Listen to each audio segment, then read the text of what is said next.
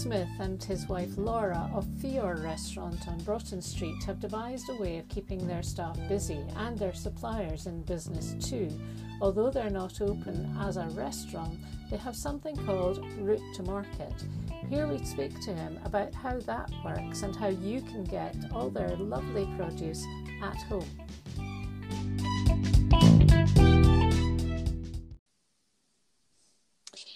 Good afternoon, Scott. Hi, good afternoon. How are you? Good. I'm fine, thank you. Sorry if you had a few difficulties there getting in, but thank you for joining us on our podcast. And Scott, you'll have to tell me, but you're not really just involved with Roots, are you? You're in catering in uh, in other places in Edinburgh. So tell me, give me a little snapshot about you. Yeah, so um, me and my wife operate uh, a couple couple catering outlets uh, in in and around Edinburgh. So our, our kind of flagship that is uh, that's Fhior, and which is on Broughton Street, and that's um, that's kind of our, our kind of I don't know if you want to say fine dining, but our our our, our brand, um, if you like, our kind of uh, brand flagship, which is our our set menu restaurant, and then we've got um, a contract recently started just before this whole lockdown came in, which is pretty bad timing on our part um, with um, Secret Herb Garden just on the south of the city. Uh, so we've taken on the catering operations out there. And we've also got a seasonal um, operation out at Jupiter Artland as well, so just on the, the west of Edinburgh. So, so three, three, uh, three businesses which uh, are currently um, no business at the moment. So. It's a bit of a tough time uh, to be in any kind of uh, catering business, but you seem to have managed to turn things around just a wee bit um, by using your connections with your suppliers and turning them into something that members, us people at home needing to cook, might need to use. So tell us a little bit how that works.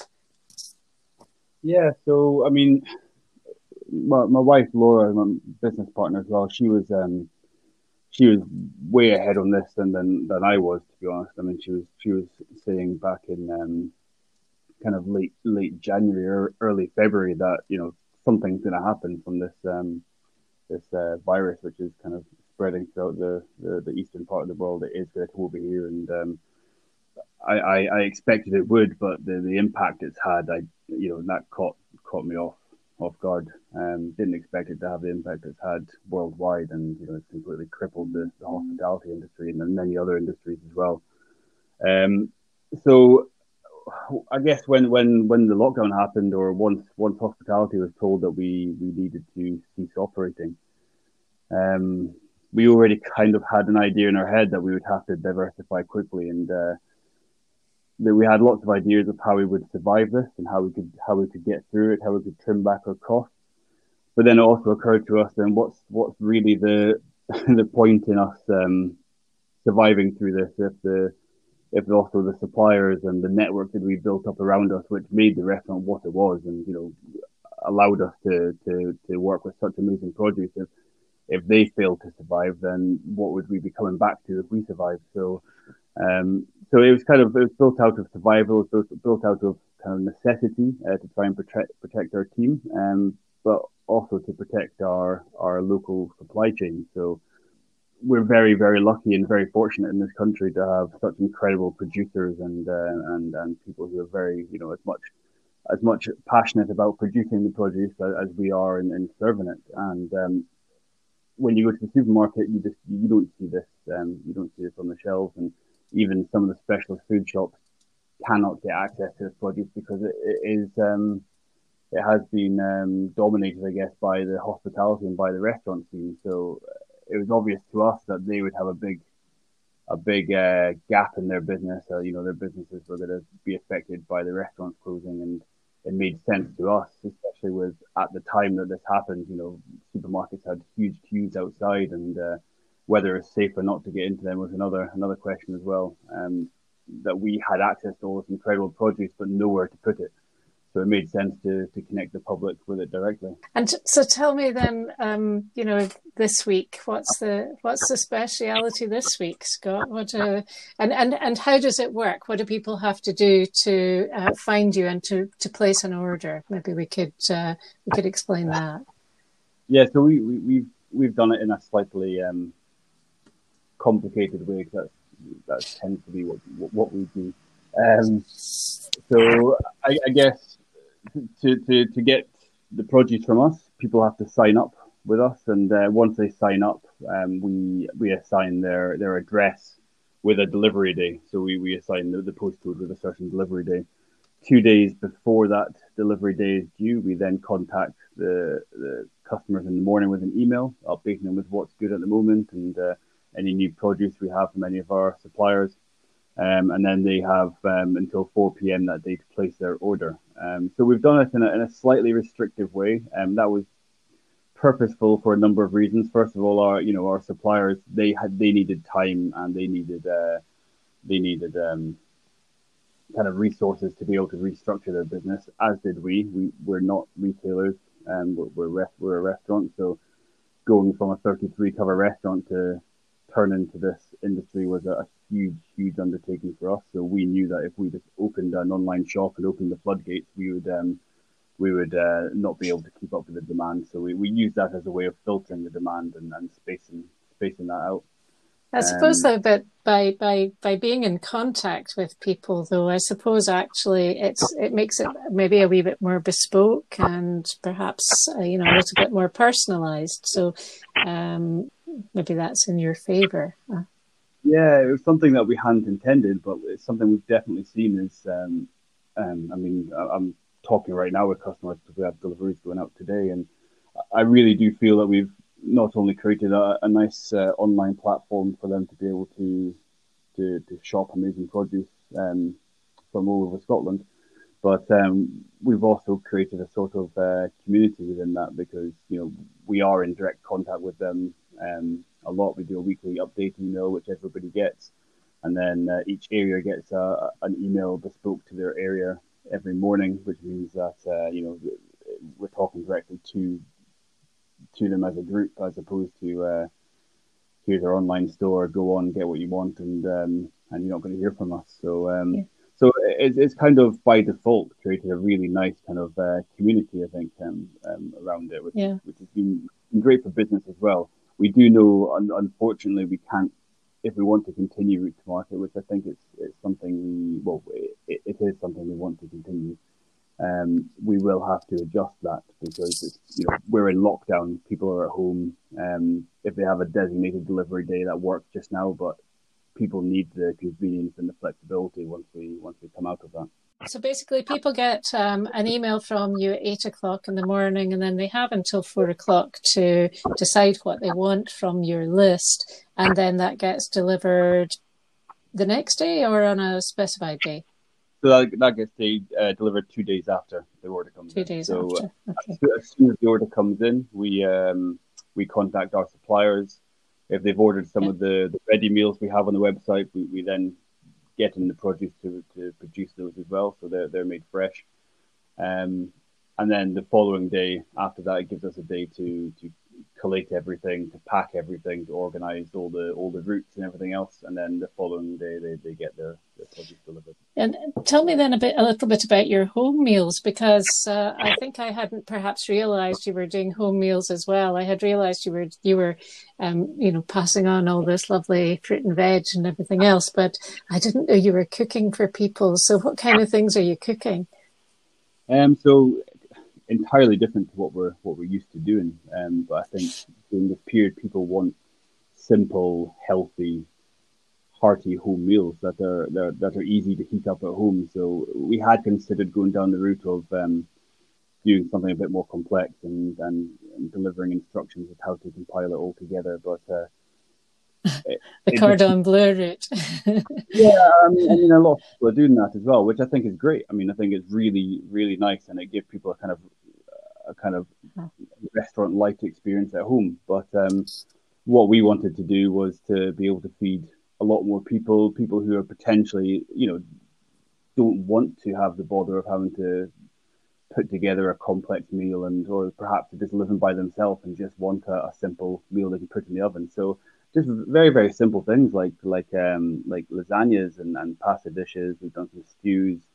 Uh, we've got sides to go with that. So it, it's it's literally you take the lid off, you, you put it in the oven, and and 20 minutes later it's, it's ready to eat. So it's uh, we, we've kept it as simple as we possibly can, um, as healthily as we possibly can, and and just uh, kind of comfort food that people are wanting. And by being able to do that style of food and do higher volume of that food, we've been able to keep the cost relatively low. Yeah. So it's, it's roughly about seven pounds, seven pounds fifty for two people. So it's you know we've managed to keep that quite quite uh, convenient for a lot of people reasonable. That's and and of course um, you've you've been saying that you've removed the minimum spend from um, any of your orders and uh, and t- so tell me, are you order are you delivering throughout Edinburgh or is there sort of a, a finite uh, area within which you're you're actually delivering?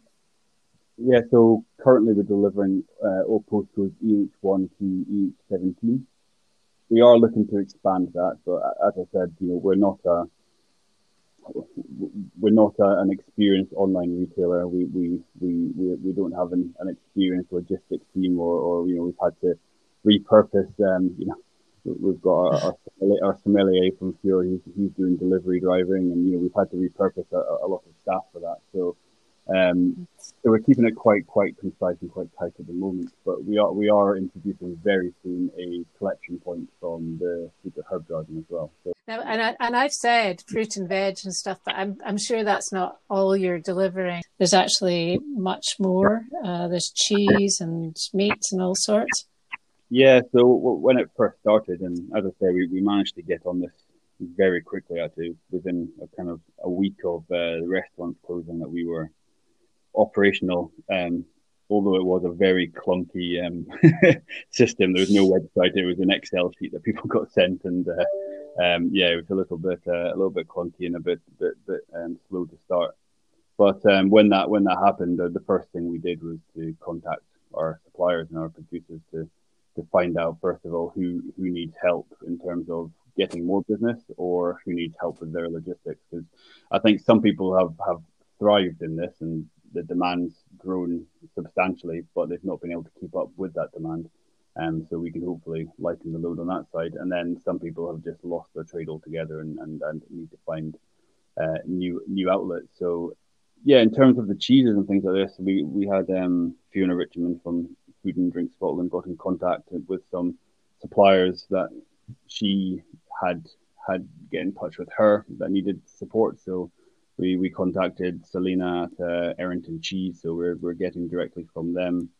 Um, Bonali Dairy Farm, they were really struggling because a lot of their business was, was the was the trade, um, so we've we've been supplying them since. So yeah, we're kind of very sm- slowly growing, growing our list. But obviously, from our point of view, the difficulty we have is um, is the the storage. So we're being very careful to to not store more than we can we can handle on premises. So uh, I guess the thing that we're looking at now is how to how how can we grow it further without um, detriment to the quality. So there's no point trying to offer a a service which is trying to provide quality produce and then not being able to actually provide that is um, do that exactly yeah. So we're trying we're trying to balance we're trying to balance growth and um, and and ethics and everything else. So.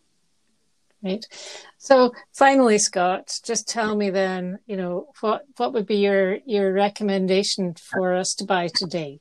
I thought you'd ask this, and I, my my answer was going to be asparagus because the Scottish asparagus has been incredible. Well, I've literally had a, a, text message this morning from Lunan Bay Farm saying today is the last day. Um, oh, so no. That, that's, that's it gone. And we also work with um, EC Farm near Forfar, so I'm waiting to hear back from Sandy. We might be able to get a few next week, but uh, that would have been my oh, recommendation. Yes. It's the quality. Yeah. I mean, we've had that really hot, um, that hot spell, which is which is what asparagus loves. It grows so fast when it's when it's warm in the soil. So, um, yeah, so asparagus is lovely.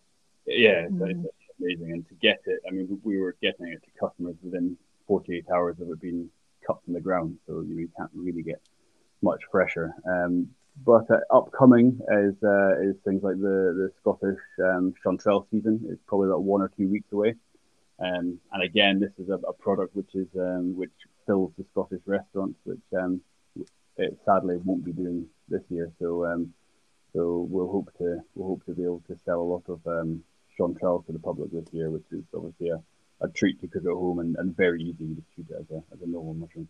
Yeah, they're great in a in a risotto or even a a wee omelette or something like that. Well, Scott, you know, well done you. It's a, uh, it's a great way of trying to keep your relationships going. It's a difficult time, obviously. How many of your staff have you managed to keep on board? Have you managed to yeah most of them on? Yeah, we've we've managed to keep most of them on, um, thankfully. So um, yeah, there's maybe only about four that we've got on, on furlough from quite quite a large team, um, and a few the few people that we have on furlough, um, the majority of them are are due to um, they they've got somebody vulnerable in their household, so they prefer not to be mm. working, which we completely understand. And um, yeah, Good. we've we've been we've been very fortunate, and, and that was a huge huge goal of ours was to try and keep people in work because we keep going. We still we still have no idea how long this is going to go on for, and there's talk of there's talk of coming of this in, in July, but I mean let's be honest, um, with restrictions in place, restaurants will not be the same, and they will not be able to hire the same number of people. So. No, they won't be able to. You, you would only really be able to have. Uh, one household at a time in Fhior on uh, Broughton Street, wouldn't you? And yeah, or, or a few tables. It would be very special, I'm sure. But well, uh, yes, at the two meter restrictions, and we would go from 33 covers to because of the, the shape of our room, would be down to ah. eight covers maximum. Well, Scott, thank you so much for speaking with us. And um, if people want to uh, sign up to Root to Market, then they have to go onto your website, which is Fhior, F H I O R dot com. And thanks very much. And I'll let you get back to dealing with all the orders. Thank you very much. Thank you, Scott.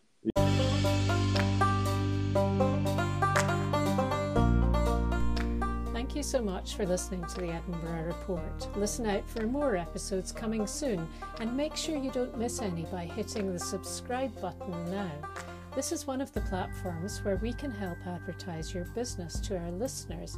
Would you like to know more about that? Then email editor at theedinburghreporter.co.uk. And remember, you can subscribe to have our monthly newspaper delivered to you direct. Sign up today on our website www.theedinburghreporter.co.uk.